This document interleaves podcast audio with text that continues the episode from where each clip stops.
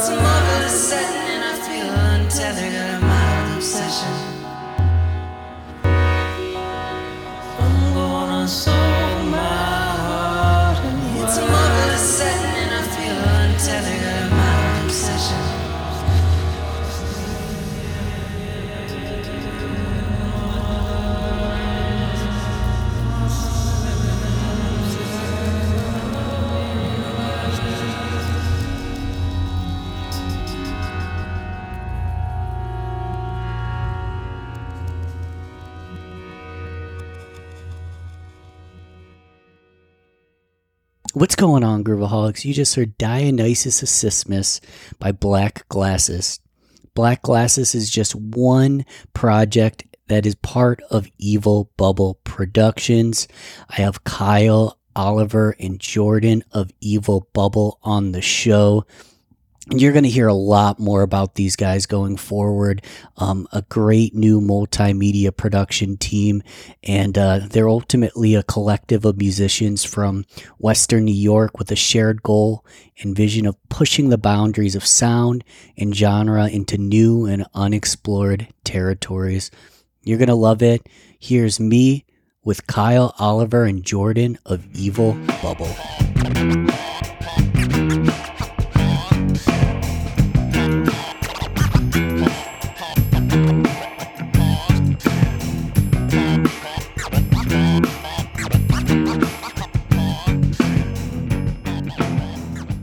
Welcome, everyone, to the Rochester Groovecast podcast, your top source for live, local, regional music interviews and events from Rochester, New York, and the surrounding area.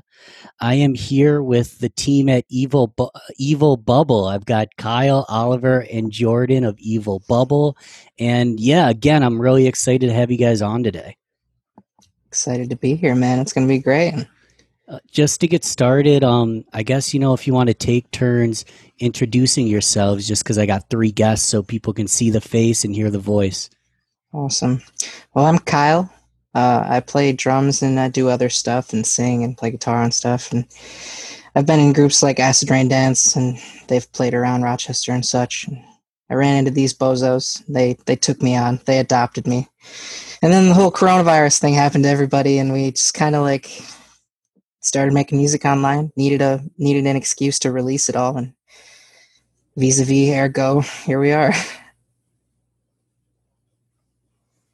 Uh, so I'm Jordan. Uh, I play keyboards. I've been playing music with Oliver for the better part of 11, Uh, 10, 10 yeah. 11 years since better part of a decade. freshman year of high school. And we've played in a bunch of different bands. Um, and right now we're working St. Vith. Kyle's the drummer, Oliver's guitar, I'm keyboards.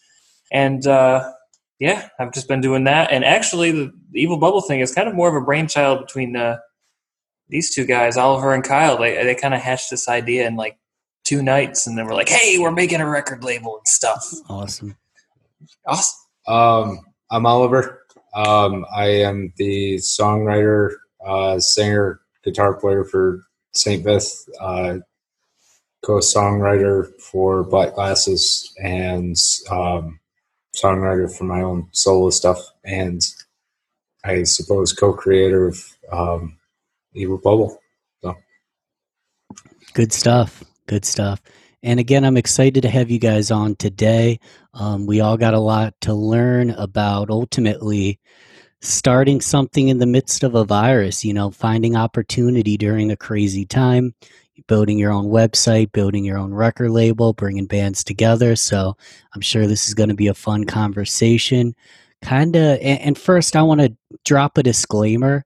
I've had a sore throat the past few days, so if I'm coughing and stuff, I just wanted to let everybody know in advance. I wouldn't, I refuse to not do this. I still wanted to do it, but I've got a bad throat. I'm under a combination of like cold medicine and uh, this like multivitamin called Alpha Brain, which is supposed to be great for memory, clarity, you know, just make you smart. So I'm like this weird in between of like a cold medicine high and like as chipper as possible. So if I act a little crazy, I just want to let pe- uh, let everybody know in advance if that's happening. Um, I guess to get started, what is an evil bubble? Uh, an evil bubble is a thing that you come up with when you don't want to spend a ton of time naming things because you already spent a lot of time naming things in your life and you're sick of it. it may also be closely linked to the dirty bubble from SpongeBob, if anybody remembers that, if you grew up watching SpongeBob. So, I mean, that's that. Uh, no, no, no link there. No link there at all. um, eh, so uh, I guess uh, beginning to end on the uh, evil bubble thing. So we had um, we had the band Saint Beth, and we had music to do because we lost what forty some odd shows this summer, and we wanted to get into the studio and keep pushing out music. And what ended up happening is we wanted a central platform to release everything under. Um, everybody has their own projects. Um, Jordan and Kyle have uh, Antibody Pirates. Kyle and I have White Glasses. We have St. Vith. Um, brought on bands as we went along, so it's not just the members of St. Vith now. But we wanted the central platform, and then this idea kind of grew at, as the bubble, and the bubble became this idea and mentality of being truly local. And it's not um, just being local; it's the mentality of being local. So I, it doesn't matter if you're in London or San Francisco or Rochester, you have the mentality of local, and that that's kind of what the um, bubble has developed into. We're doing interviews and um, releasing singles every Friday of various projects and everything else. So this bubble is adapting and growing, um, and and I think that's the basis of the bubble is the more people who contribute to it, the bigger it's getting and the more kind of oddity stuff we're doing, um, everything from video editing to releasing music and delving into really, really weird kind of sides of ourselves in the music, um, in the music world and our exploration. So it, everything contributes to the bubble, which kind of makes it evil, I suppose. so, Yeah, we're not really evil. no, no, It's kind of tongue in cheek. just We're, we're nice guys. Evil in name only. in name only. Yeah, no, that's great. So you guys are basically hitting almost every multi-medium. You're doing audio, you're doing the production, you're doing the video, you're doing interviews. Um, was this your brainchild from the start? Well, where did it begin? I mean, you, you're listed as a, a recording studio company, or how how did this all? How did this become such a large multimedia project so quick? Well, we just have a lot of interest, and we also have access to some things that others might not have, and we wanted to facilitate access to other people as well. Like a nice recording studio, this place, Windfall Recordings, really high quality place in um, in Hammondsport, New York. Uh, some really nice high quality video editors that are good friends with us, and yeah, Oliver, you have anything to add there?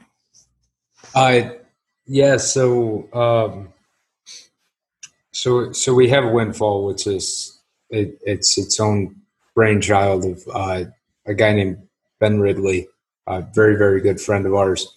So he's got this, you know, true professional studio up on the hill in Hammondsport that nobody knows about. That's there and usable, and we became really good friends with him. So that was kind of this hub break off of like, you know, we can actually do this and we can actually utilize this space to develop and do things and do things weird and To the So highest so quality as well. yeah, it, yeah, to the highest quality. So it it's just sort of been that progression of so we have something that you can't get everywhere. You you know everybody's got a home studio, everybody can do that, but you don't have the 35 years of experience of somebody being able to listen and go, well, you know, why don't you do this? Or you can do this. Why don't we record it like this? Why don't we sing into a five gallon bucket and see what happens? And then run it through a Fender amp with a blues driver through it. And then you have vocals through a Fender amp and a blues driver and the backtrack of all of your weird stuff. So, so having that um, hub kind of develops the ability for the bubble to grow. And then, you know, you get into um, just necessities, I guess. Um, video editing, I, how you play in the modern day market, you have to have videos. Videos for every song, pretty much. That would be Yeah. And, and you have to be releasing singles and you have to be constantly putting out music, which is one of those things that's kind of a here nor there. You can agree with or you don't have to. But when you have all these projects working, you have a bunch of singles and you have a bunch of things to work from. So you have that as a media platform. So you have your singles, you have music, you have a recording studio that you can utilize, you have home studios that you can utilize. And then the mentality, I think, branched off into this well, you know, we can take this platform and um, highlight people that normally wouldn't be highlighted. Yeah, use it to elevate them. It, it, exactly. and and kind of to me the the marrying factor between all these different parts is sort of untapped potential. So like like we said the studio is in the middle of nowhere and it's so underused um, and so that's an untapped potential. And then all of our shows got canceled and so we had all this music we wanted to do and get together and do stuff and we couldn't so we're all recording at home and sending stuff together. That's all this untapped potential we kind of did that and then realized like you know we, we can take what we're doing already like you said extend it to other people and just mm-hmm. elevate this untapped there, there are so many talented people i mean everywhere but i mean i love this region so around this region there are so many talented people that and we just want to make sure they're highlighted. So it, we'll put in a bunch of work to make sure people are highlighted. Just as long as you know somebody reads or somebody listens to somebody that they normally Absolutely. wouldn't. It, and so back to this kind of idea of um, supporting local, you can extend that into all of these multimedia platforms Mhm. that are um, can go to whatever extreme they want to and it's just really a central platform that's why it's the bubble you know it, it's this broad um it's kind of non-specific yeah but It but really is. specific and non-specific and it kind of reaches to like every facet that you could imagine of music because like we have the ability to help facilitate people getting their own merch. We have the ability to help facilitate people getting recording and video. We have the ability to help facilitate people getting their music onto streaming platforms. You know what what degree of direct impact this will have on all of us is uh, in our estimation really only set to grow in the future as hard as we go with the project you know? So any us working with anybody is really a net positive we feel to us and anybody we work with. Because it's all local and it extends beyond music as well. You know it extends to local small business and all sorts of things like that. Other labels like i have a friend that has a label we do some write-ups for. Uh, your your buddy colin jones there we just did a big thing on him another local rochester artist examining his discography and giving him a chance to talk about all those things that maybe he wanted to talk about but didn't really have the opportunity. So uh, it's it's cool stuff. We definitely have been enjoying it. Yeah, by by happenstance, I've had Colin Jones and um, Adrian Lowtones D'Angelo both on the show. Low so- Yeah, so um before I asked you guys I didn't even know that you guys were doing write ups on them when I asked you to come on the show. So that's just by coincidence, but you're you're ultimately elevating a lot of great musicians and that's the best thing we can do, right? Give people a, a voice and elevate them. Um yeah, I, I think it's a good thing. I actually just had Pete Mason on the show. He's one of the head publishers for NYSmusic.com.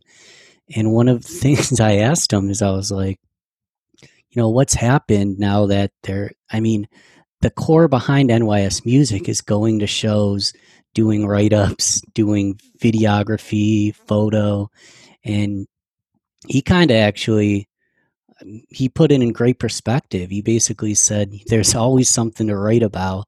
There's always people to elevate they're writing about the history of music in New York and going back to like the legends of the New York music scene. And it really opens your mind that even though we can't go see live shows, there's still a tremendous amount of uh, opportunity to elevate musicians.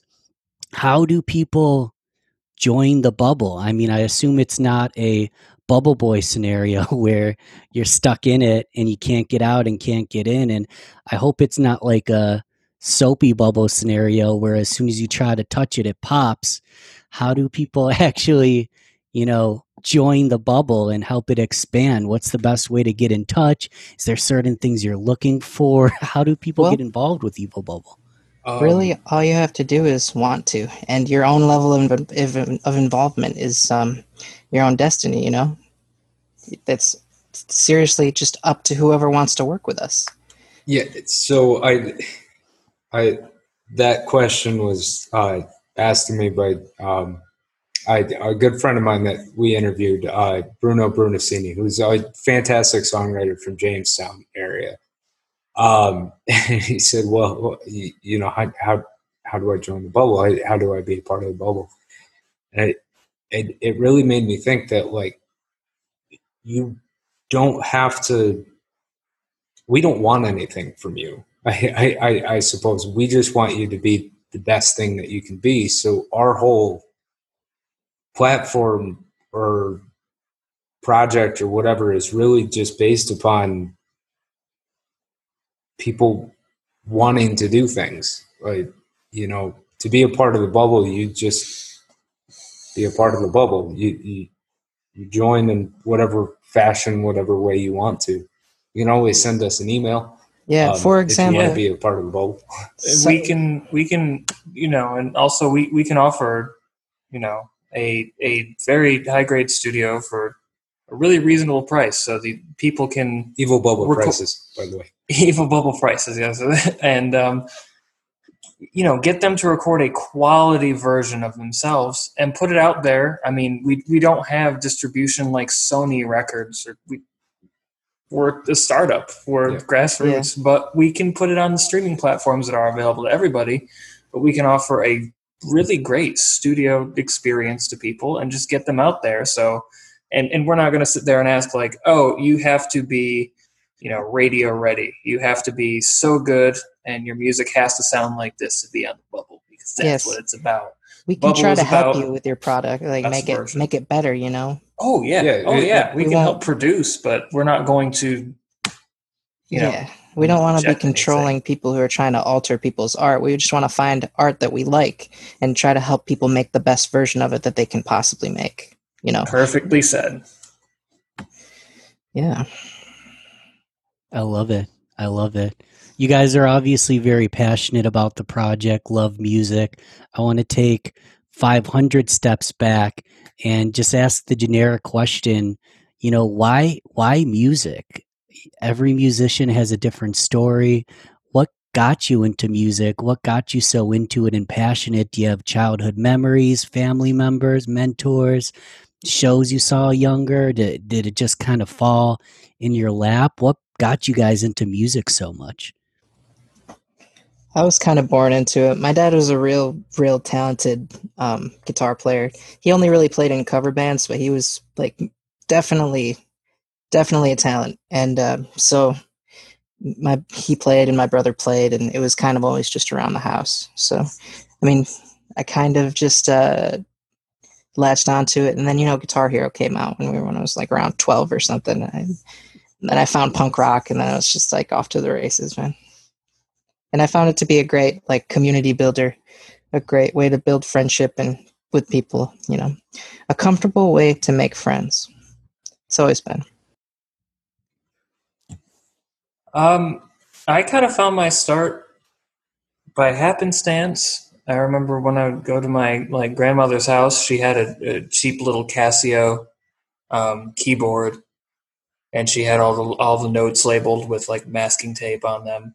And I I would for for whatever reason at every family gathering I'd find myself drawn to that, and I would just I would just I would just play it. I would sit there for hours and play. I didn't know what I was doing. I would just hit notes and play it.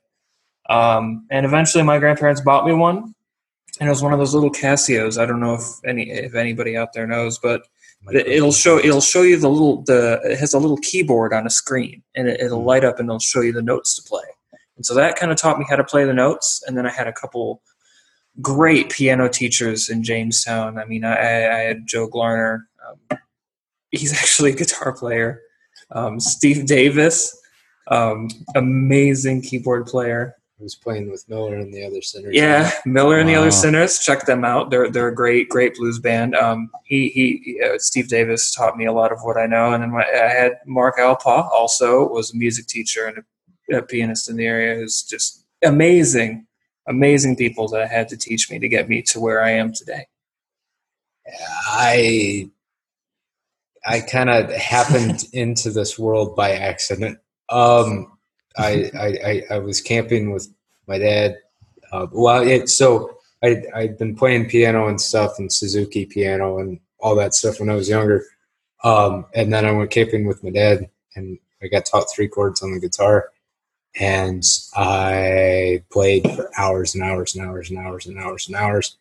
Um, didn't learn a lot of theory, learned a lot of stuff by ear, and then out of necessity, I think for myself, I began writing, and I, uh, which is I, I think a big difference between like Jordan and I. Jordan with the music side, and I with the songwriting side, and I learned a lot of theory, yeah, a lot, and And- he didn't, but he can still write a better song. I feel like I kind of walk the line between these two individuals. And that, that's like, I, that's really true. That's yeah. and, and, and I think that's why we all work so well together. We we, we kind of fill gaps that um, each of us it not lacks in, but um, we all had different focuses. Um, my focus was in writing in um, more the feel of something, uh, maybe not the modal feel or the note feel, but the actual feel of something. Um, Jordan's, of course, was in modal feel, um, and Kyle's fills in all the things that we, you know, Yeah, yeah. We he said he was a drummer and he's the drummer, but really he's, He's a an better guitar excellent, player excellent guitar player. and Very, very good ear for melody too. except Mr. Quentin. Quentin Olix is the guitar player of the Oh, group. well. Yeah, he's yeah, He's not here, but- guy. he has to be mentioned because he's kind of a shredder type guy. Yeah, love it. I I think we'd be doing the audience a disservice if we didn't play them some tunes, so we should get one started. Um, let's see what we have here. So, do you guys want to do Gin, Antibody Pirates? Do you want to tell us a little bit about this track? Sure, Jordan, give him the rundown, man. Okay, so A- Antibody Pirates is Ky- Kyle and I. Um, and it, it's basically both of us at home, Kyle recording and making beats and stuff at home, and me recording and making beats and stuff at home, and literally just shooting dozens of times back and forth over Google Drive, all these files, and, and just compiling and, and collaborating that way. And uh, so, Antibody Pirates itself is kind of our journey into the genre of, uh, I'd call it like indie pop, which I've never done anything with, but our common interests in the way Kyle makes beats, because Kyle is in charge of like a, a good chunk of the rhythm, it falls into that genre. Um, and so, this song was made just that same way, and Kyle kind of sent me the basis to a track.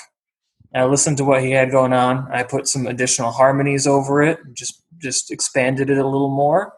And Kyle took off with the melody and the whole thing, sent it over to me, and I mixed the rest of the song, mixed the vocals, added some fun little harmonies in there. Um, You- You're gonna hear a lot of production that Jordan did, though. He did a lot of like neat production tricks on the track and really made it sound um, made it sound cool, man.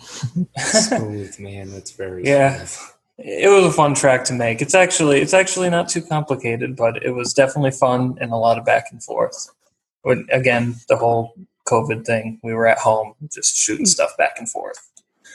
I- I Kind of a child of that. I love, I mean, with Postal Service and lots of bands going on forever, people have been recording stuff through the mail, through the internet. But I'm so excited how COVID, everybody's collaborating online and doing things that they hadn't done before. So, It's a digital renaissance. Di- digital renaissance. And Mm-hmm. yeah, I'm excited. Let's listen to Gin by Antibody Pirates.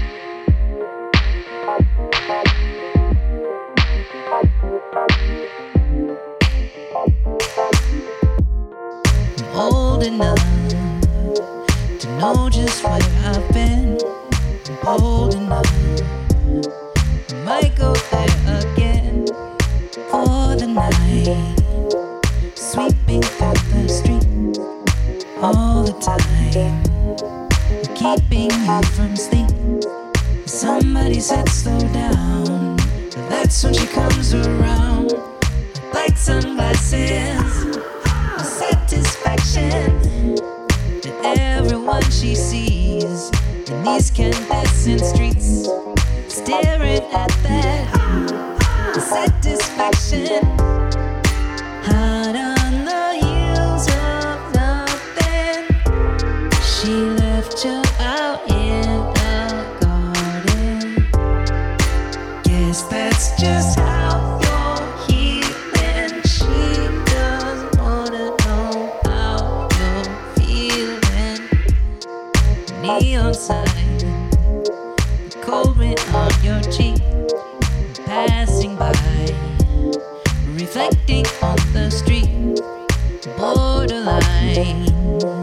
Check into a dream over time making you complete. Won't let her take me in. That's when she leaves me then. The acting drastic, the satisfaction. Everyone retreats to those candescent streets. Never lacking the satisfaction.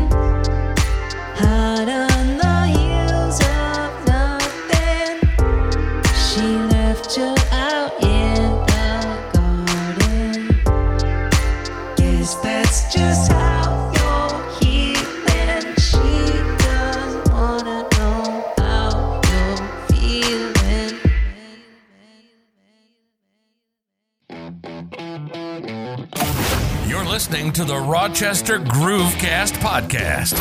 Head over to Facebook, like Rochester Groovecast, and mark our page as See First to keep in touch with everything new. Now, back to the show. Awesome. It's a radio length track for sure. Even like a mm-hmm. 1963 radio length track. Yeah. It's a fun short one. I, I feel the indie pop vibe. I like it. It's catchy. Hey, thanks, my man. I got her. I got it humming in my head still.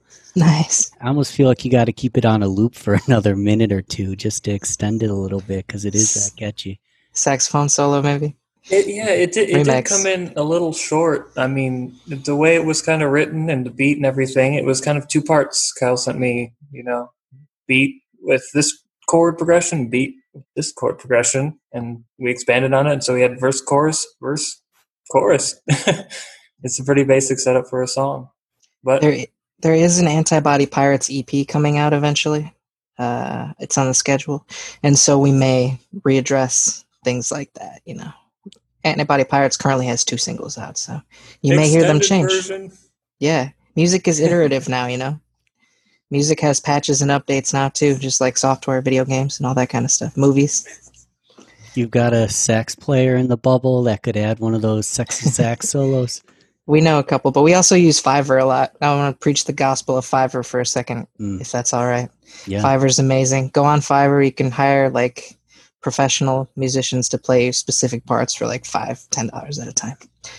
It's ridiculous. So we have this plug for Diego. We have this guy from Brazil named Diego that we always hire, and he's a trumpet player.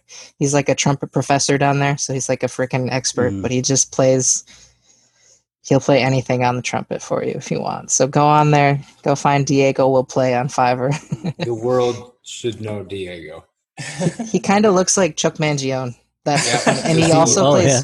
yeah. He can play flugelhorn if you want.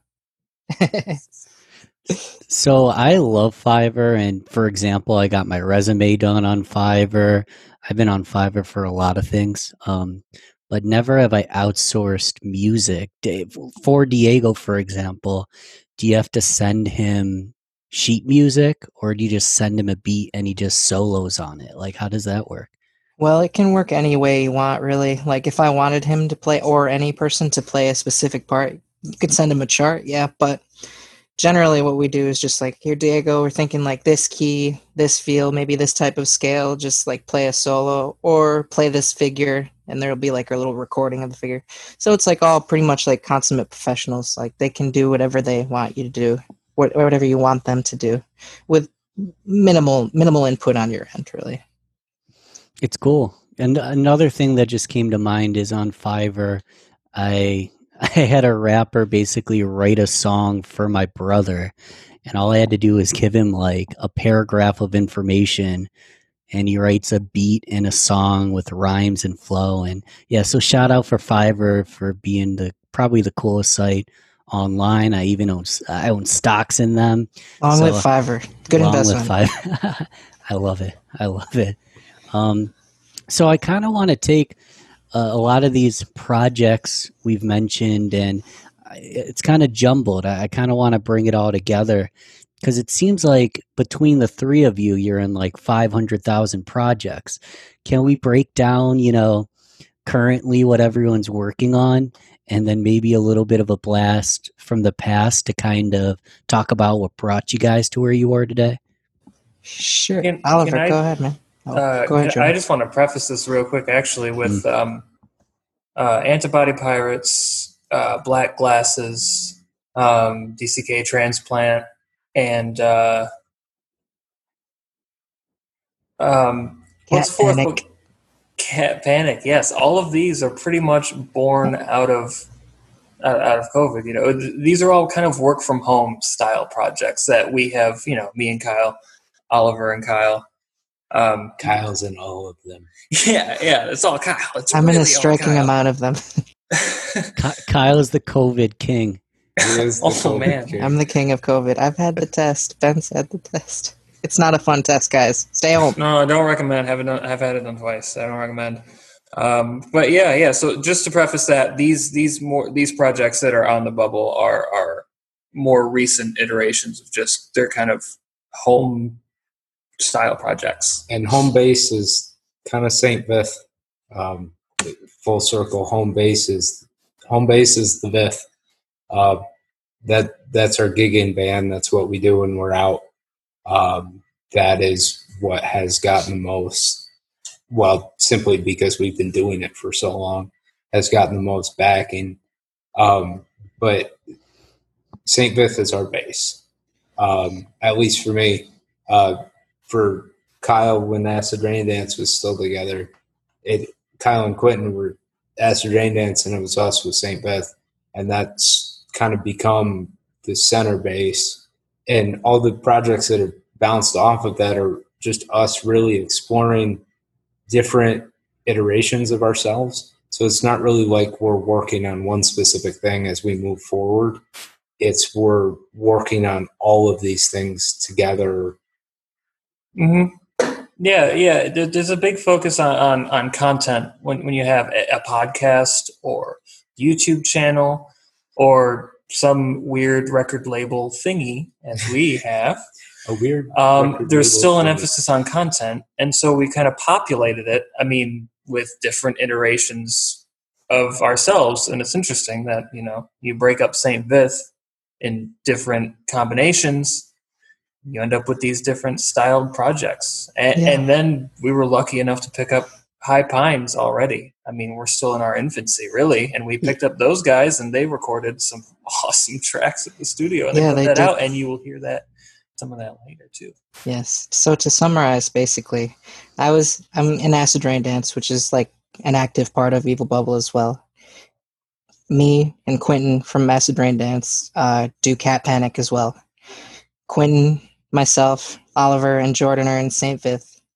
Then Black Glasses is me and Oliver, and Antibody Pirates is me and Jordan.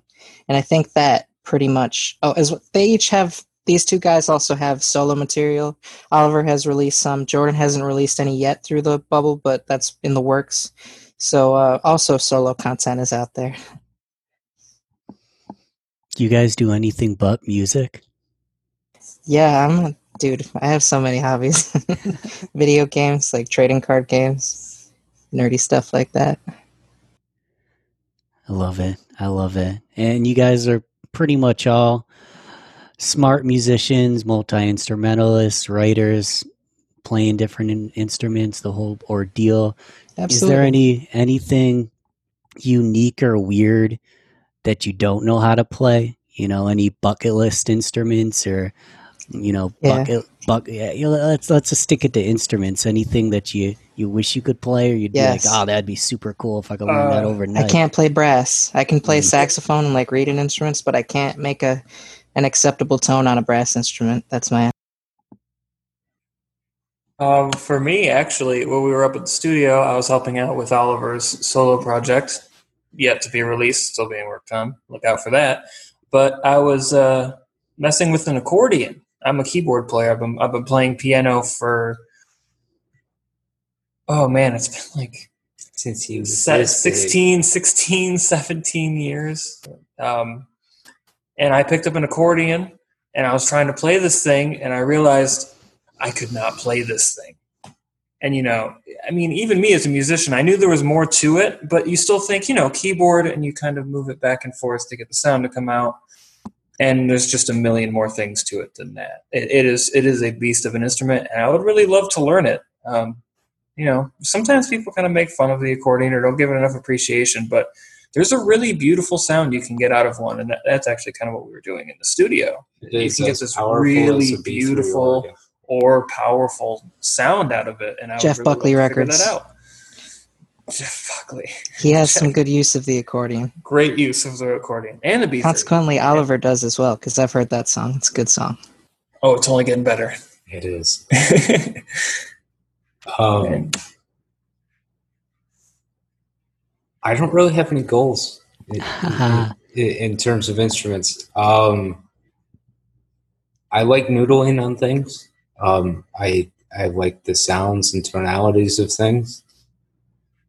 I think instrument wise, I really would like to have this collection of like a hundred different weird sounding things um, that I just learned to hit the right part of or pull a certain way or I, I, I like found sounds. And the more I delve into my solo project I'm like I really like things that just sound interesting. If you can make one good sound on an erhu, it's worth buying an erhu. What's an erhu? That is Uh, an it's- obscure one. I don't know what that is either. Uh, I believe it's a traditional Chinese instrument. I don't think it's Japanese Chinese, but it's it's a single stringed instrument, um, and it kind of has a uh, resonator head kind of bass, um, similar to a banjo actually, and it's bowed like a like a like a violin, downward like a cello. But it's just the one string, and the pressure you apply to the string is how you kind of change the pitch. That's Interesting cool. Instrument.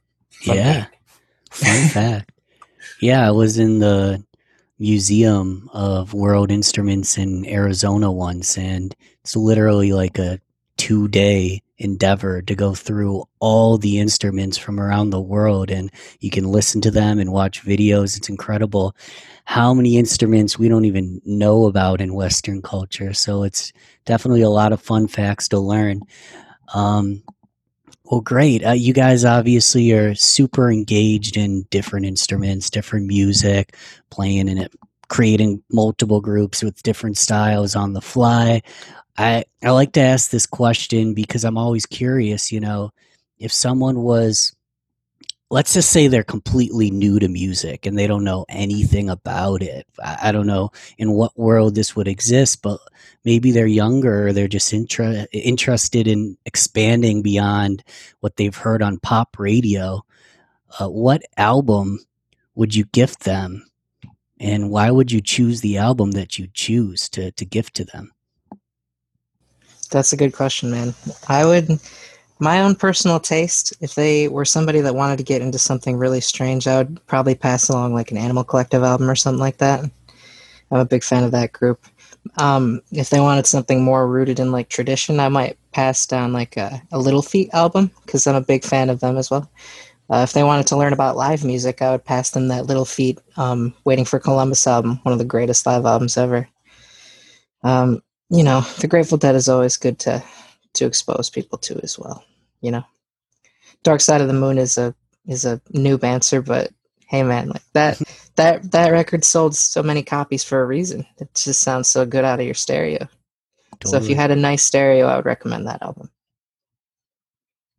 Fellers, Um, it's it's really hard for me to say because there's just there's just so many albums I would love, and if somebody was so inexperienced that I could show them something, but it's kind of a, ma- a matter of showing them something that wouldn't be, um, you know, over the top m- musically for them. Like I could say, oh, listen to some of Coltrane's later stuff when he really got microtonal.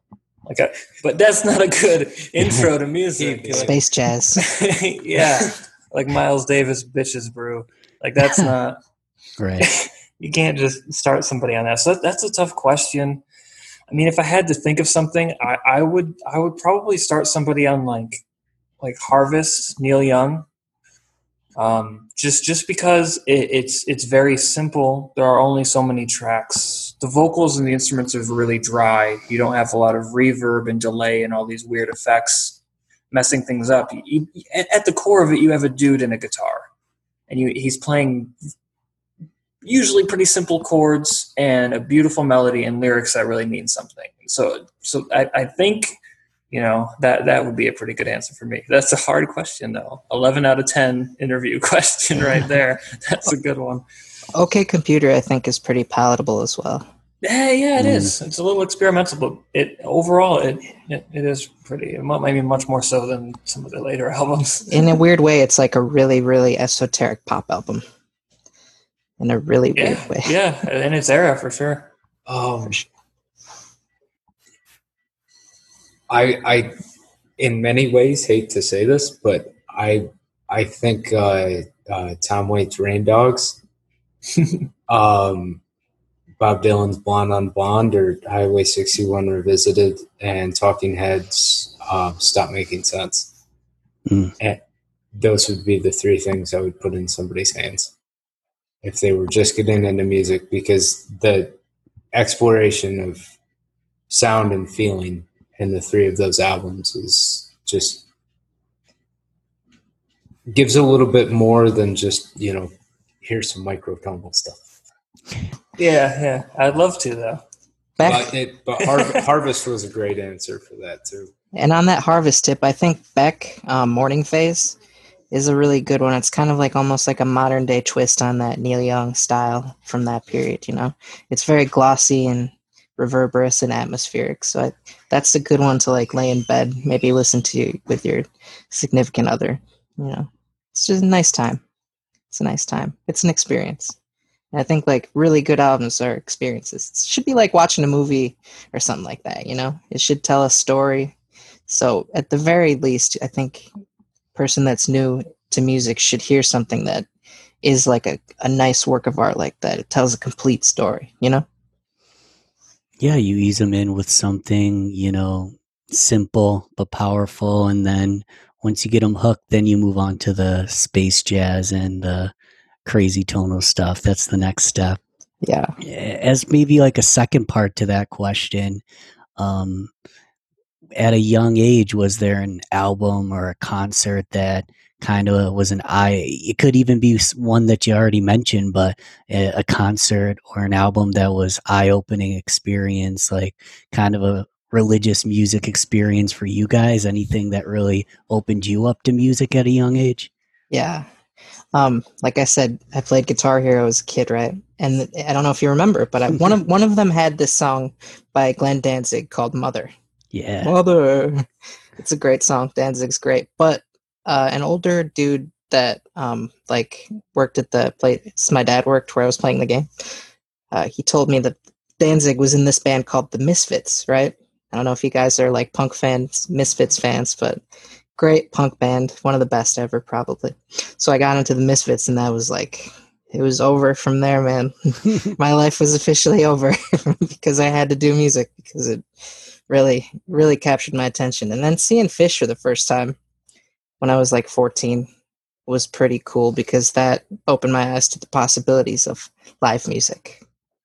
Even though I had been to concerts before that, you know, it was it was just different. It was a little more special.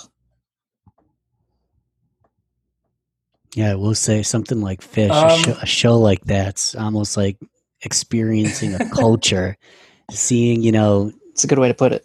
Dead and Co. or Further or, you know, any of these bands, Phish. It's it's literally like experiencing a culture. It's like a frozen in time where everybody is just religiously obsessed with a band to the point that I almost criticize it. But once you're at the show, you're like, oh my God, I get it. Um, but yeah, Oliver and Jordan, do you have uh, something on your end? I uh, I mean, what really started to open me up to music, if we're talking about from a young young age, I, I, I have to actually, you know, in, in a lot of ways, credit my dad with that because um, he always went for the car with the six CD changer, you know, so he could have different things. And Relatable. and he would download stuff and burn his own CDs on his laptop, and and so it would be like it would be like the Beatles, and then Weezer, and then Beyonce, and it would be like no in between, no in between. So Your it would dad- just be like, Your dad listened to But it was- well, he had a song on there. He he would have like a you know he'd have like a current pop song, and then like a song from the '60s.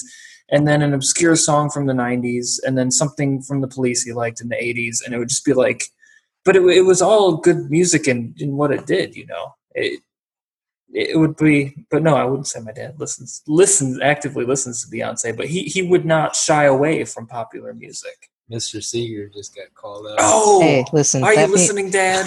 the Beyonce track that's on the radio right now. It's like a, it's kind of like a, a trap type song. There's another lady rapping on it, but Mhm. you guys probably know what I'm talking about. It's hot. It's hot radio jam. Beyonce, shout out. Come get us, Queen. Um, so, uh, young age, my dad was very similar. Um, his big thing is uh, he, he's an audiophile, true to form audiophile. There, you can't see him, but there's uh, one, two, three, four, five, six, seven, eight, nine, nine speakers on either side of us, all completely bi-amped and about all the music you could ever ask for over here. Um, Yeah, So we're at I- his dad's house. yeah, I, I- Yeah. we're at my dad's. house. yeah. Um, but I grew up with a very similar thing with that. Um, you know, the Police, the Clash, Zeppelin, Dylan, Cat Stevens. It just, just great, great music growing up. Uh, the thing that sold me, um, just completely sold me on everything was um, I went up to uh, I it was Conor Oberst and the Mystic Valley Band opened up for Wilco, and I'm I'm a huge Conor Oberst fan. I I have been ever since I was like 11. Um, big songwriter influence and, and just very very raw, but um, he came out. Uh, he he came out with Mystic Valley Band, and they were playing some songs off of Cassadaga and and couple tunes here and there. And then the rest of the band walked off stage. And I, as a songwriter, um, it, looking back on that, I guess, as a songwriter, everybody left and he is left vulnerable by himself on a stage where you know he's uncomfortable with it. And he looks at, at the light guy and goes, turn it, just shut it all down. And all the lights go off. And he plays this tune. I don't know if it's something that he had just like written that day. He, he, just plays this tune, a tune I will probably never hear again. And it lasted like three minutes, and the whole audience is dead quiet. Nobody is speaking, nobody is doing anything, and he's on the stage and he plays a simple three chord tune, and the lights come on at the end of it, and then Nels Cline walks out, and Wilco walks out, and it, and then everything blows up. But it, it was this moment of almost solidarity and just introspective nature to every single person in that audience. Everybody was experiencing their own while experiencing something together, which I think happens a lot in like um, like the Grateful Dead communities, Phish communities. You're experiencing something on, uh, by yourself, uh, very introspectively, and then um, experiencing something together. But what was awesome for me was you have this young, anxious songwriter being willing to be that vulnerable and essentially annihilating the brain of 8,000 people in an audience. I, it, to me, it was just one of those moments that, that just, wow, you can do that. That can happen. And that's brilliant. It's one of the most magical things that could ever happen. And you only experience it for that one moment. It, that's what turned me on really to playing out and really delving into music. Agreed. And I can relate. Shouts out to my dad. I forgot to mention that, but he did make me listen to a lot of different music, like uh, like Motown and Little Richard, and all the way to Yes and stuff like that. So, go dads. incredible stuff across the board. I, I love those those live moments where, you know, there's certain bands, certain artists where if you look at their set list or you go to like a two or three show run, you'll see they'll pretty much play the same set through and through. But when you can experience those weird intimate moments of vulnerability and it's it's kind of like you're either there or you miss out those are some of the most powerful moments. So that that's some good stuff. I appreciate you guys sharing all that good stuff.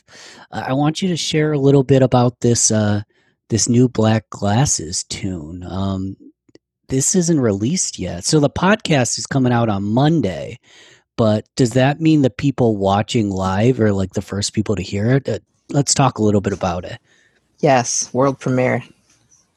wow World premiere track right now. Uh, Oliver, give him the rundown on this track. Uh, so I, I, I- I think this was a track that was, um, I don't want to say thrown together, but it, it was a little bit of an experiment. So uh, what you heard in the beginning of the podcast was uh, Dionysus. Uh, Dionysus Assist was the first Black Glasses tune that we felt really, really good about. And um, lyrically kind of co-written and it, everything was just bounced back and forth a lot like the antibody stuff. And Black Glasses um, going further, it, I, I think we were just trying to hit the ball as far as we could and pick it up somewhere else. um, It's a great way to put it. so I we did that. So, so the vocals on uh, on this are Kyle, but I, I'm I'm playing the synth tracks and the uh, bass tracks, which is something that I'm I'm not I don't do. I it, it's just not my forte. But what was cool about that was it gave a different feeling to the track, and we explored a different side of things than we normally do because this is lyrically is Kyle, and I'm doing backup, and normally I'm I'm like I'm the I'm the lead singer of whatever band I'm in, which so it's great being able to take over the low end and the backing, and really having Kyle come out front and just do what he actually does really really well. So Oliver Yeah. did a lot of good production on it as well. That's a common theme. Like, I'm not the producer guy. These guys definitely have the ear for the production side of things mixing, mastering, that kind of thing.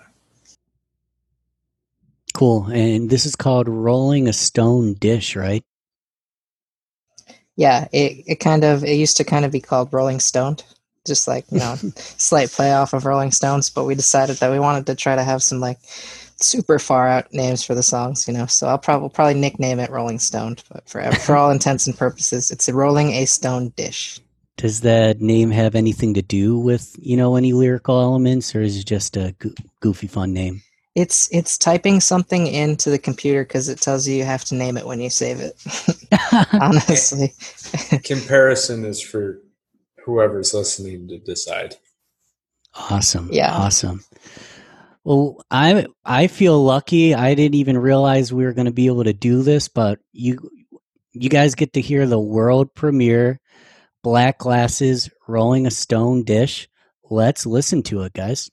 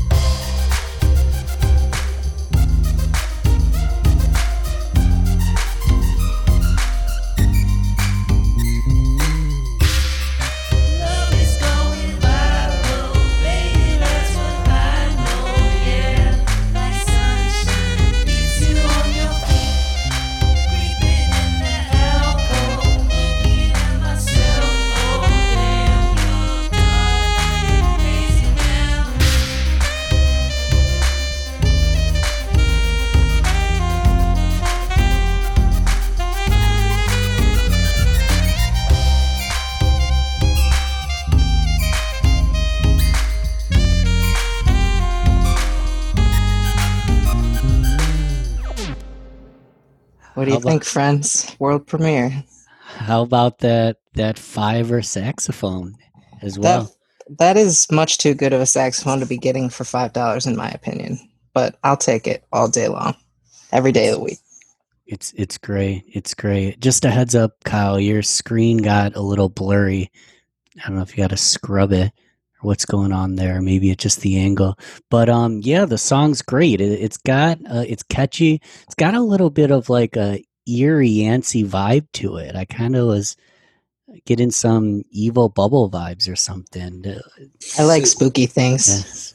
So that's one of the things that I, I think you'll find with the progression of the black glasses stuff is everything kind of has this motif of being slightly off put um, and has a little bit of an ominous nature to it and i think that happened by accident and we found our little niche kind of but i think part of that also comes from us experimenting on things that we're not entirely sure about so It's fun. It's cool. I'm happy. I got to hear the premiere. Anybody who's listening live, you got to hear it as well. Anybody who listens to this as a podcast, jump on the Facebook Lives on Rochester Groovecast because you ultimately get to hear things as they happen. You get like the backstage pass uh, to the recording of the podcast.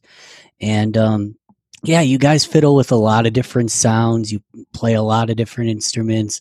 Is there any, um, in terms of gear, is there any like few pieces of gear or one or two items anything that if, if you had to give, give, let's say you had to give away almost everything, I don't even want to put you in that position, but if you had to give away anything, or if you just had to choose.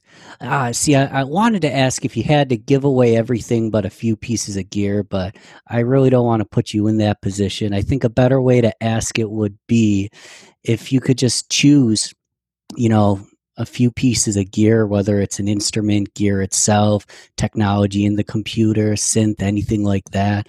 What's been the most valuable for you, and and why do you get off on this, you know, particular piece of gear or instrument that that you choose? Um, for me, I I actually just got my home computer um, to do all of this in uh, like early March of this year, just before things kind of went, you know. So it was kind of you know like uh, auspicious timing in a way. Um, but I got that, and I started getting into the world of you know digital recording. It's instrument. Is it interesting because I had a studio experience, but a studio experience is more you, you try to play a track, and if you mess up, you say, "Hey, I messed up," and then they stop the track, and you say, "Okay, I'm good," and then they start the track. You know what I mean? But home recording, I play it. If I mess up, delete. I can I can do everything. So that was kind of interesting. The, the most useful tool to me really was the digital audio workstation I'm using, which is Reaper right now. Um, I mean, there are so many great ones out there. I'm not going to say that it's any better than any of the other ones because they're all amazing. But that to me is the most useful tool that I have in my arsenal right now because it's exposing me to this whole world of production and, and recording at home. And it comes with a pretty cool suite of its own own effects. You can understand how to use, you know, the basics, your EQs, compressors, delays, reverbs. It's all right there. So that that was that was really helpful to me. I'm uh, I, I I'm not gonna bring up my computer. um, I have one piece of equipment that will never, ever, ever leave me. Um, if I die, it's probably either being buried with me or given to somebody I love. Um, when I first started learning guitar, um, my father was actually going around and getting um, a new guitar for himself, and he went everywhere um, to try to find the guitar that hit him in the gut when he played an open E. And he found a Guild GAD 50 that was apparently just the right wood, the right make, the right time, whatever. And he gave that to me as I was learning. That has been the guitar I've written everything on. Um, and that is maybe not sonically, but it is to me the most useful tool in my arsenal because it is the thing that makes me feel the most comfortable in writing. And for me to feel comfortable in writing is the most beneficial thing that I could personally have Love it. I think I'd have to keep a lot of my like effects pedals and stuff, you know. Um, going back to like Grateful Dead and stuff like that, you know, Bitches Brew. That music is kind of all it's made a lot more special because they're using cutting edge technology for the time. Now we have a lot of the same things and we have new things that come out every year, but I think effects of all types are the difference maker for me, you know. I think that a lot of people love um, music that's very natural, but I've always gravitated towards the the weirdness, the weird side of things, and uh, you know that's what I would keep. And I pr- and I got a Rhodes piano recently. That that's kind of fun. I would probably keep that too. Love it. I love it. I want to ask a few more questions, learn a few more things, and I do want to check out that High Pines track that you name dropped earlier. I'm thinking, so let's say young adult, young musician, they they come to you guys, they say, Hey, listen, I want to join the evil bubble. I've only been playing for four months. I really stink. Not in a band. Really not even good at all. I mean, I just started playing. I know nothing about business. What advice would you give to this person that's basically just picking up the instrument for the first time? What would you, you know, tell them to help them through the process and ultimately indoctrinate them into the bubble? Um, Doctrination is good. um, I, to be honest with you, I, I would, I think I would, after COVID, of course, I would drag them into the studio and put them around musicians like Jordan and like Kyle and Quentin and people who, who know what they know. Probably not me. I, I wouldn't be the best person to teach anybody anything musically, but put them around people who really know what they're doing and are willing to help and willing to take an idea. It, it, one of the really cool things with music is um, we all have our language. It, even between like Jordan and I, we can say one thing and we know what we're talking about in terms of the energy and We don't even have to say anything. Yeah, and it, that's a learned thing. But Kyle and I have the same thing. Everybody does. Every musician will talk to another musician differently than they will talk to a different musician down the road. Um, but what's really cool about that is you kind of learn this vocabulary that you can really um, understand what somebody wants from something that they're trying to make um, at, musically. So, so you you can really delve into what they really want to do, and you can help expand on it. And that's, I think, the base for the best way for us to help um, get them around people um, who know what they're talking about. Get them around people who are willing to help, and just want them to do what they want to do and be better at what they want. So It's almost like you, you get better through osmosis. You start to take in the energy of these talented people around you, and it really speeds up the process. Dude, that is a very, very real thing. Yeah. If you hang around a musician that does things that you just absolutely don't know how to, you're just going to naturally pick up those things, man. And it doesn't have to be music, it could be anything, any art form. Totally. Yeah, Were you going to say something there, Jordan? Yeah, I was just gonna say that I totally agree with what Oliver said. Like, it, it, it's a huge deal to sit in a vocal booth and sing a vocal track. I mean, the first time you do that, I mean, the studio we've recorded at and that we're using is so low pressure, but that it that does that doesn't even matter because it, you still have your own personal pressure, and, and it's to do that horrifying. and you can you can hear yourself so crystal clear in those studio headphones. you can hear your guts. Yeah, you, yeah, yeah. If you ago. had, if you had, yeah, yeah. If you had Wild. freaking, you know, McDonald's breakfast, you could hear that going on. But it, it- it's a really nerve wracking experience, and so you have to you have to experience it a couple times. You can't expect somebody, even somebody who's such a talented musician, to go into the studio for the very first time and just eh, knock it out in the vocal booth. Maybe somebody with absurd confidence.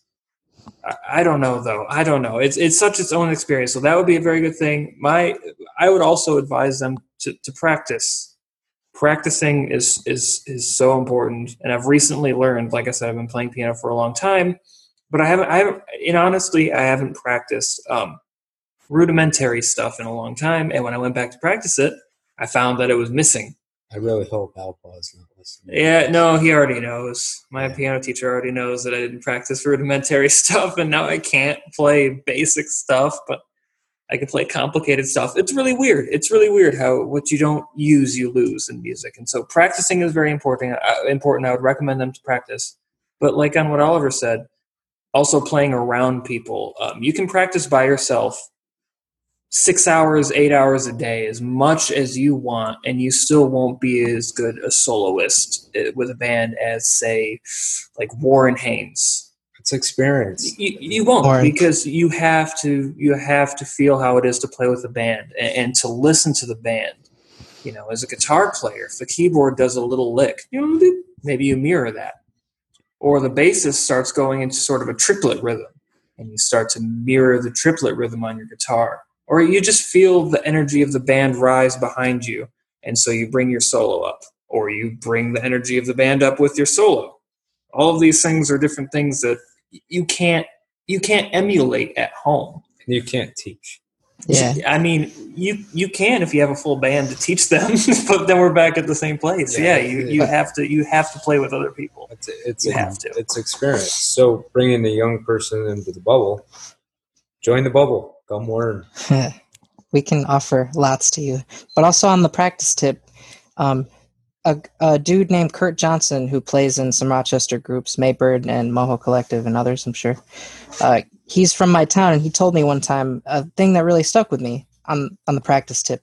He said that it's not necessarily sometimes how much time you spend practicing, uh, but there's also a lot to be said for how much time you just spend behind your instrument. And I think that a young upstarting musician really should think about that because I think that rigid practice is something that turns a lot of people off, or a lot of people think that it's hard or whatever. And uh, if if you don't think about practicing in such a in such a structured way, it might be an easier way to get some people on board that normally wouldn't just sit down and run scales and stuff. But the running of scales and rudiments and stuff is absolutely beneficial. Don't want to downplay that. Totally. So, COVID ends. There's vaccine. We all have antibodies. For whatever reason, we've developed immune systems that are 20 times stronger than they ever have been. And shows are at full capacity, if not above capacity. What are some dream locations or dream venues for Saint Vith to play in the future? Oh man, I, I went to FLCC in Canandaigua, so I walked by CMAC every single day, and I always stopped and looked at it and thought, I want to play there someday. So that would be I used to play there at like midnight. No, we would just like play with drums and stuff at midnight. nice. That's awesome, dude. Why? But I would definitely love to play there. What about you guys? Um, I mean, there's there's there's a lot of places I'd love to play. Obviously, Red Rocks would be so cool because it's iconic as a venue. Would be really cool. I mean, we're talking at that point we're talking huge venues. Um, and also Glastonbury. Um, We're really shooting over the ball here, guys. oh, you said dream venues. yeah, that's fair. I've never played at the Bug Jar. I love the Bug Jar. Oh, hey, hey. I'll play the. If we're talking local, oh, if we're talking local, there's a lot of places. hey Rochester people, we need gigs. Come Well, get us, Rochester. There's no gigs right now. No we got like six had. bands. We can play for like 12 hours. Yeah, No. we can. Jordan will leave after the first four, but yes, we can. Five. Um, Any dream venues? yeah, I, I really want to do an all nighter jam in the dance tent at the Heron.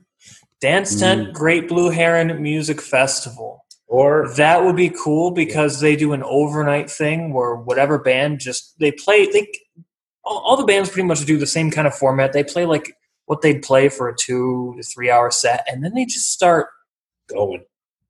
Dude, they don't Oh even my- have to be playing a song. They could be playing G minor for 35 minutes. And as long as they groove, the people groove with them. It's and the it's best so Damn fun. G minor you've ever Oh. written in your life. Any, yeah, every, yeah. So that, that's a good point. That would be so fun. That would be so fun. And then on top of that, um, you see like a lot of artists that are able to have their own their own festival. And that's something that would be super super cool. You see it. You see you saw it obviously. You know, the first big example was uh, Phish in the '90s, and then everybody else started to do it after that.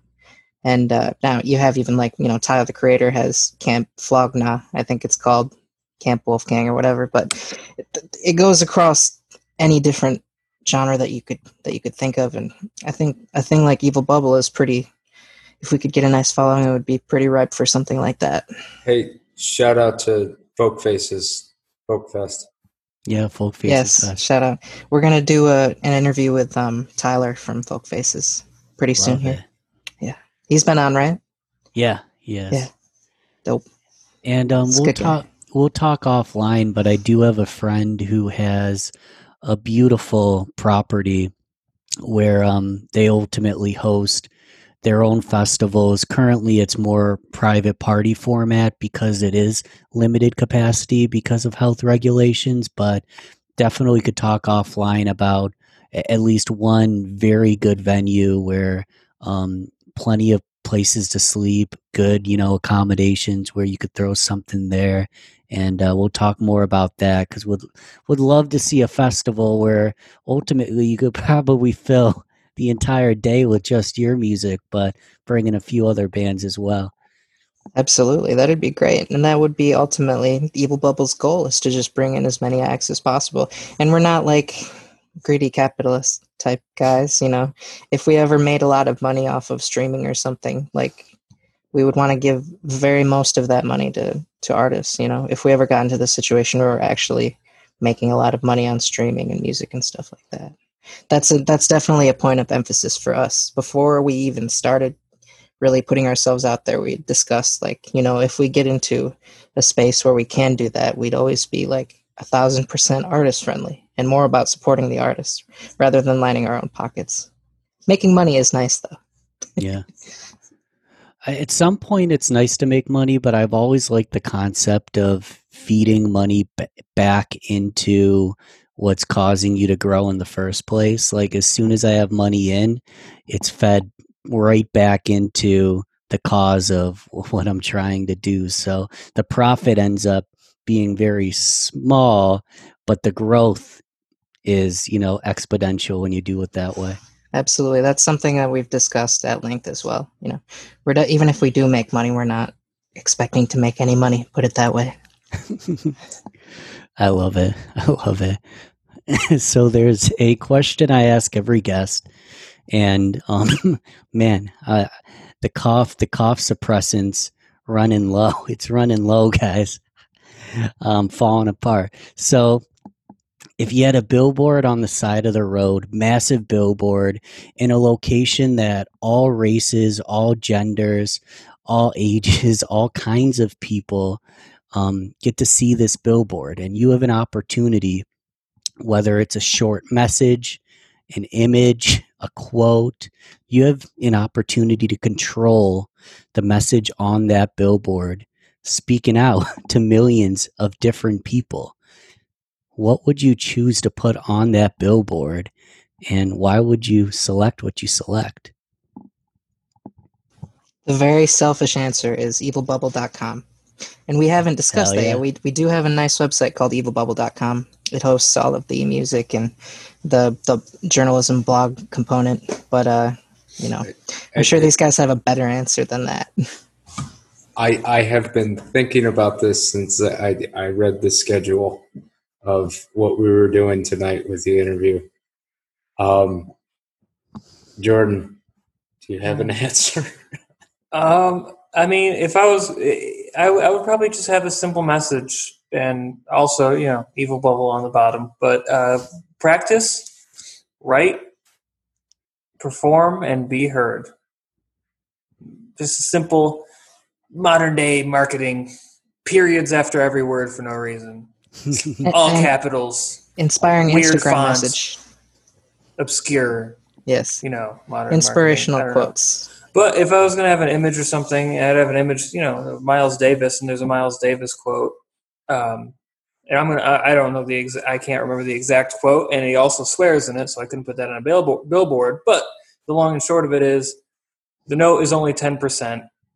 The attitude of the guy who plays it is ninety percent, and that has also meant a lot to me in playing music because, especially in studying jazz. I mean, some of the stuff they play, you can try to rationalize one way or another, but it doesn't make any sense because they they want that. That's what they meant to play. Could we drop some Vonnegut up there? Some busy, busy, busy, or some? Oh, Kurt Vonnegut quotes also maybe a good subject for a billboard if we weren't if we weren't being self promotional. Just any any old billboard. We could get political with it. Oh man, we're live on Facebook right now. Do you really Yeah. want to do that? But Do we want to ruin the comment section? Probably not. Let's No, move on. hashtag run away from that.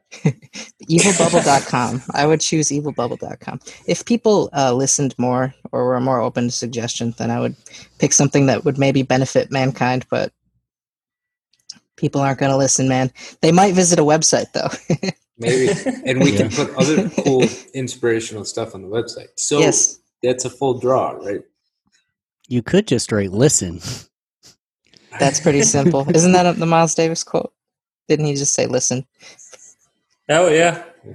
Or you could just say we talk too much. Yes. Evilbubble.com. Yes. No more talking, evilbubble.com. Go there now. Thanks, friends. Go there right now. Seriously. That's what it would say. So Got to get hip with the millennials, you know, and be, be, um, be weird. Hashtag that's what's up. That's what's up. Mood. what it do? You've got you've just got one of those scan codes and it's on a billboard, so it's so oh, QR large. code. You Yeah. got And people are crashing their cars cars trying to scan it as they drive by on the freeway. We caused Would you like to go to 300 the accidents. we got canceled. So evilbubble.com. Where are the other best methods to keep in touch? Oh, we have Instagram and Facebook and Twitter and all that. You can, we're very readily available. You can just type in Evil Bubble Productions to uh, your Facebook, or you can send us an email at evilbubbleproductions uh, at gmail.com. You can go right to our website and send us messages. You can sign up for our, you know, newsletter or whatever. It'll just notify you uh, every time we post an article or whatever. Uh, YouTube, Evil Bubble Productions YouTube. Check that out. That's got all of our videos on it and everything. Lots of Yeah. cool stuff. Big thing is uh, as we're moving forward here and pushing more music and everything else out, um, YouTube is going to be a very good friend of ours. Um, just in terms of, uh, we're going to have a lot of content. All the singles have videos. All the singles will be out every Friday on YouTube. Please like, share, subscribe. I know you've heard it on every single YouTube video you've ever watched in your life. That's for a reason, though. You, We're not YouTube is actually is YouTube. Yeah, you, YouTube telling. is actually a, a a solid platform for that. And um, Mhm. I know this is streaming live on Facebook right now, but fa- Facebook is, um, you know, they're they're very they're very strict on what you can and cannot do, and they're they're kind of tightening some of those restrictions. Um, I think we posted one of our videos on Facebook, um, not shared from YouTube, but actually uploaded it to Facebook, and they they censored the audio. And it was one of our tunes. It was one of Actually, it was High Pines. they were like, "This is Oh, it was copyrighted." High Pines. Yeah, this it was, was- a it was a physical impossibility because the High Pines music had not even been released yet. right, right. They recorded it at the studio. They censored it as copyrighted material, and we were like, "We, we we don't own this, but we like kind We of copyrighted the material." we brought this here.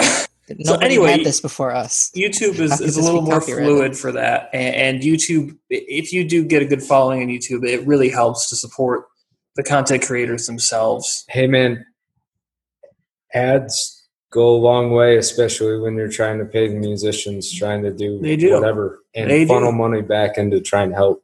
Ads really help, and that keeps us going. In the future, we're not there yet, of course, but in the future, that will be what will keep us going.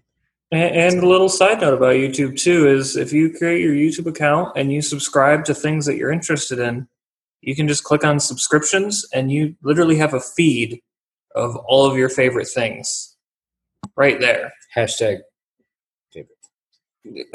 sure. Winning. But yeah, YouTube's a cool platform. Yeah, YouTube's great. And I ran into this both on YouTube and Facebook, but more so on Facebook.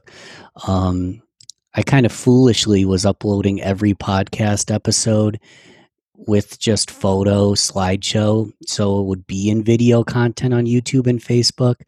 And I swear, like half the time, they would just mute half of the podcast because of the music on it.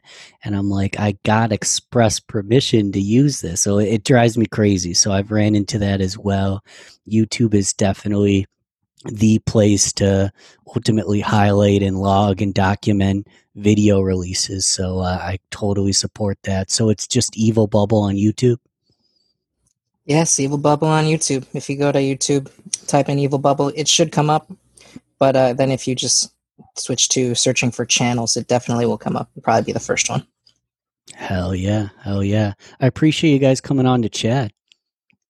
Hey man, we appreciate it very, very much. We'll have to do a write up for your podcast and interview you on the website and everything like that Yeah, pretty soon. reverse it.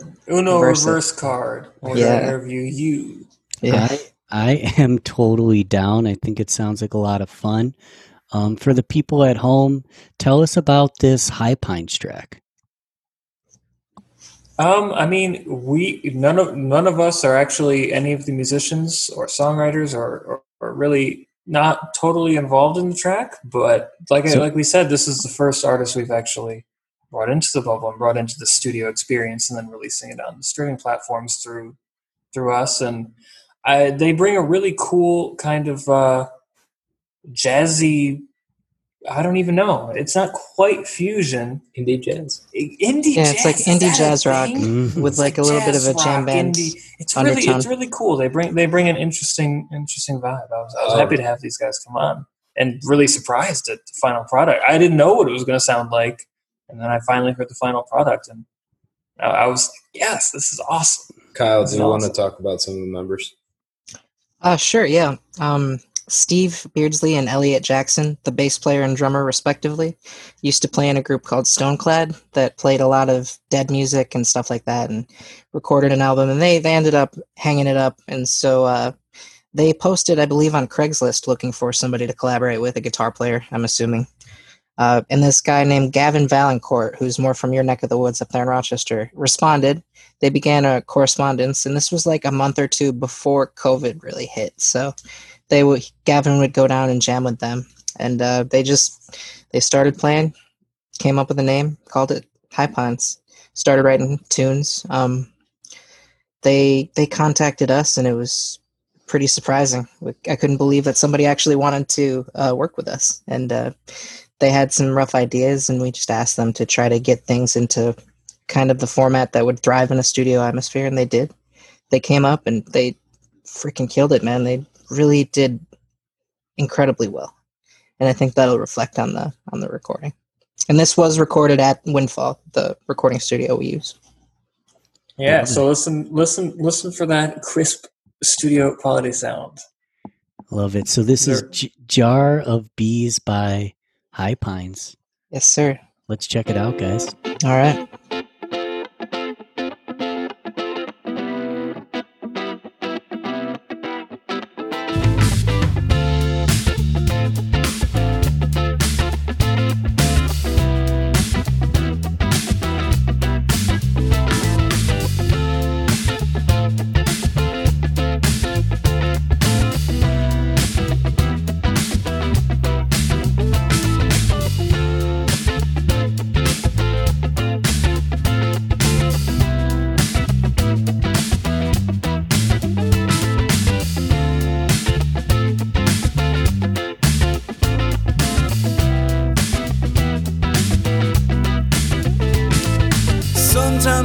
like a jar of bees. You don't find it, it finds you.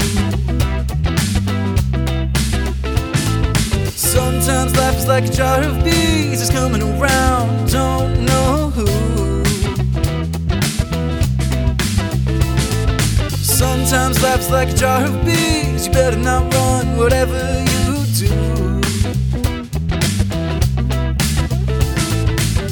Sometimes life is like a jar of bees, no matter what it means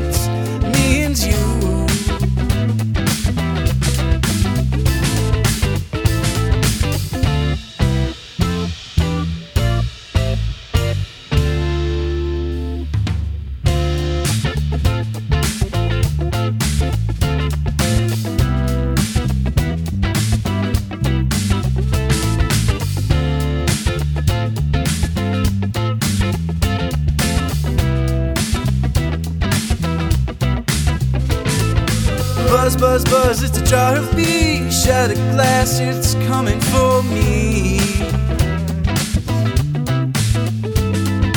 Buzz, buzz, buzz, it's a jar of bees all around, all that I can see. Sometimes life is like a jar of bees, looking around, it's me and you. Buzz, buzz, buzz, it's a jar of bees, no matter what it